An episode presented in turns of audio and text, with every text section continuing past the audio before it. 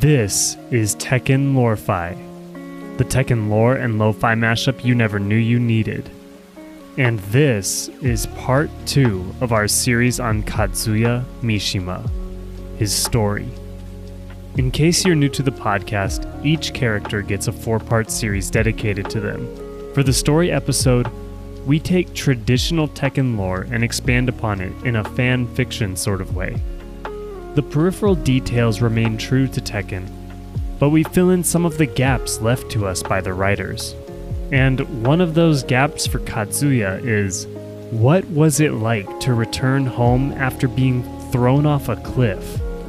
Often, we skip from the moment he fell to the Tekken 1 tournament where he exacts revenge on Heihachi, his father. But there's a strange history of coming home and suffering years of additional abuse. So today, we're going to address Kazuya's humiliating return home. But before we do, I want to hear from you guys. What do you guys think about this podcast?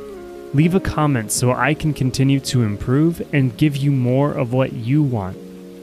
A listener I want to give a special shout out to is Cuphead G. Thank you for the encouraging words. I plan on doing this podcast for the foreseeable future, so I hope I can keep providing content that you and others enjoy. Now, let's get to the episode. Part 1 Confronting a Killer.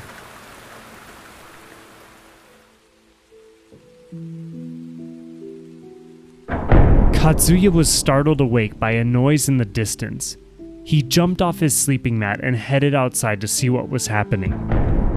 Another violent sound, and from the dojo, the faint sound of yelling bounced off the drops of rain and into Kazuya's ears. He hastened his pace as he ran towards the conflict. Lightning flashed across the entrance, and it looked as though his father was fighting his mother. But that wouldn't make sense. They loved each other. He finally reached the open door and peered inside. At that moment, he realized he wasn't mistaken. His father Heihachi landed a violent demon's breath blow to the chest of his mother Kazumi. She hit the wall and fell to the ground. But something strange happened. Kazumi, with wings like fire, levitated high in the air, almost brushing up against the ceiling. A red beam shot out from her and almost struck Heihachi. He dove across the floor just in time to evade the potentially fatal strike. With a turn of his torso and a violent uppercut, Heihachi thrust his fist into Kazumi's diaphragm, taking the wind from her body.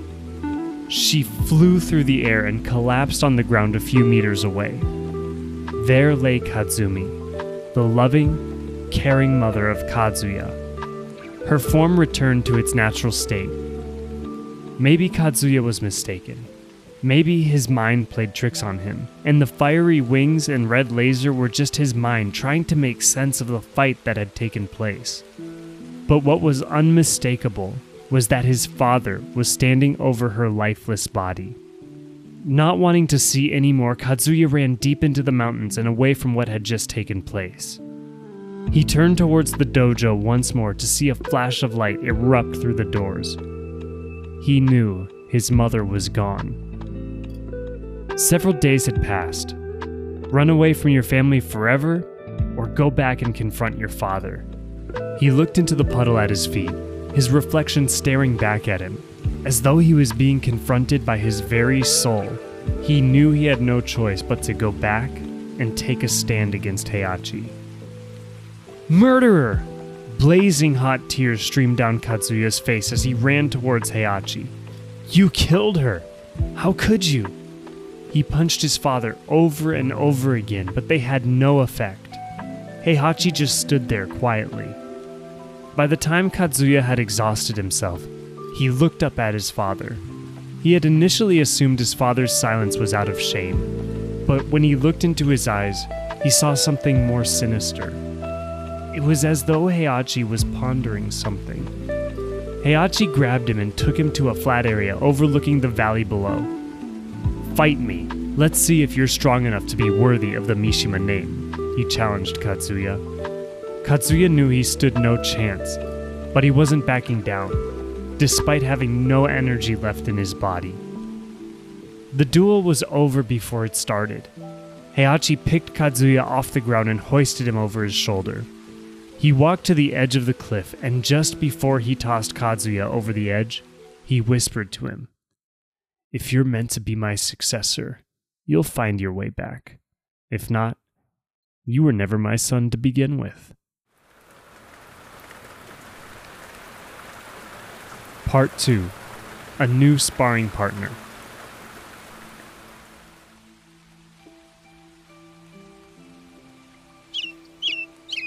Kazuya woke to the sound of birds singing outside his room. The open wall panels made this kind of thing a ritual. Birds chirping, wake up, train, eat, sleep, repeat. In the midst of those familiar notes, he heard something different this morning. An aggressive shouting was coming from the dojo, but the pitch was several octaves too high to be coming from Heihachi. No one beat Kazuya to the training ground. Intent on growing strong enough to defeat his father, Kazuya usually trained for an hour or two before Heihachi would wander over to the dojo.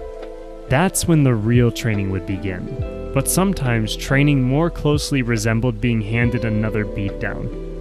Regardless, Kazuya was leaving a few more cuts on Heihachi as the years since the fall had passed.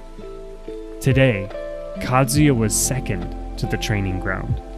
A young boy was already drenched in sweat, blood trickling down his knuckles from the repeated collisions against the wooden post.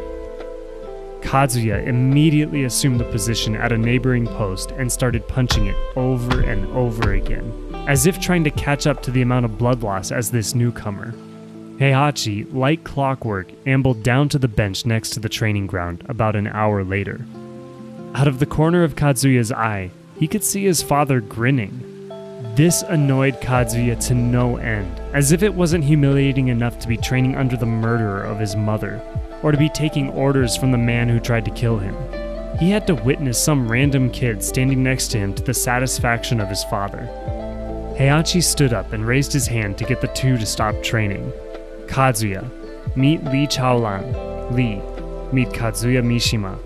You are brothers, but more importantly, you will be training together to see who can become the superior fighter. Kazuya had a rage inside of him that he was quite adept at controlling. He gained more than determination and a second chance at life after he was thrown from the cliff. He carried a darkness inside of him that could overtake him at a moment's notice. Every day of training was not just an exercise in getting stronger, it was an exercise at keeping the devil inside of him at bay. He knew that if he truly wanted to defeat Heihachi, he needed his human form to be strong, not just rely on his newfound partner. He turned to Lee, bowed, and then took a strong step toward him with a cocked fist. As he summoned all of the power inside of his body, his fist flew at Lee's face and then stopped. He looked down to see a foot in his ribs. Lee had kicked him so quickly he didn't even see it coming, it was apparent at this moment that before he could get to Heihachi, he needed to go through his new brother first. Part 3 Battle in the Bay.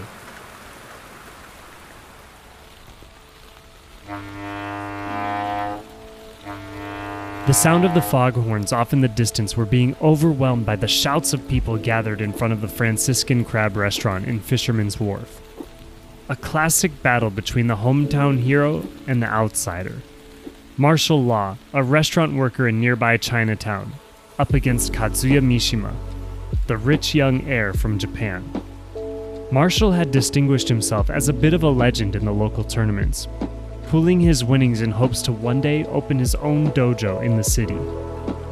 Kazuya had been making his rounds throughout Europe and North America, winning tournament after tournament the winnings of prize purses from these fights were of no consequence to him, and money for a dojo was hardly pocket change. He and his opponent were from totally separate worlds, but on this day, they shared the same pavement. Law gave it everything he had, but there was something holding him back. He heard that this outsider was unbeatable. Under normal circumstances, a fighter of Law's caliber would be irrationally confident, enough to believe that he was capable of beating anyone. But this belief had already been shattered by a spectator at this very fight. This spectator was not just an acquaintance of Law's, but also his best friend. Paul Phoenix watched his friend struggle with the power and precision of Kazuya. There was no wasted movement or energy. Every punch and every kick had purpose, and the timing was impeccable. Kazuya deserved his flowers, and on this day he deserved to be crowned the champion in the Battle of the Bay. But he also deserved to go up against the best the Bay had to offer, and that meant a fight off the books against Paul. Long after the tournament was over, the money splurged on booze and women at a nearby bar, and the sun on its way up. Paul was standing in the parking lot waiting for Kazuya to emerge. Sure enough, Kazuya stumbled out of the door and down the steps into the parking lot. He landed at Paul's feet and laid there, as though he were about to drift off to sleep. Paul kicked him firmly in his side to wake him up. Kazuya frowned as he squinted up at Paul. He lowered his head back to the pavement and closed his eyes. Paul grunted, then kicked him again. This time, Kazuya shouted at Paul as he struggled to stand up. Do you know who you're messing with? Kazuya asked. Some champion, Paul remarked wryly. Kazuya didn't hesitate to unleash a demon uppercut aimed right at Paul's chin. But it never landed. Instead, Paul countered with his own hammer punch. Kazuya fell to the ground, but this time he got up immediately. Whatever alcohol was in his system seemed to evaporate in fury. Kazuya planted his foot and unleashed a combo of attacks that would leave anyone else utterly destroyed. But not Paul. Paul took Kazuya's best shots and was still able to get to his feet. The two of them were gridlocked in a battle that seemed impossible to gauge who had the upper hand. It was blow after blow, but neither opponent conceded victory to the other. After what seemed an eternity, both men were down to a knee with their arms hanging at their sides. They both would have been furious if not for the mutual respect they had gained for each other. They slowly got to their feet, smiled, and shook hands.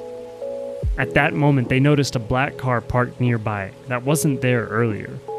A man opened the door and got out. The car had a California license plate on it, but the man who stood there had a suit on with the Mishima Zaibatsu pin on his lapel. He had two envelopes in his hand, he walked slowly towards the two fighters and then handed them each a letter. They tore open the seals and in unison read Tekken, King of the Iron Fist.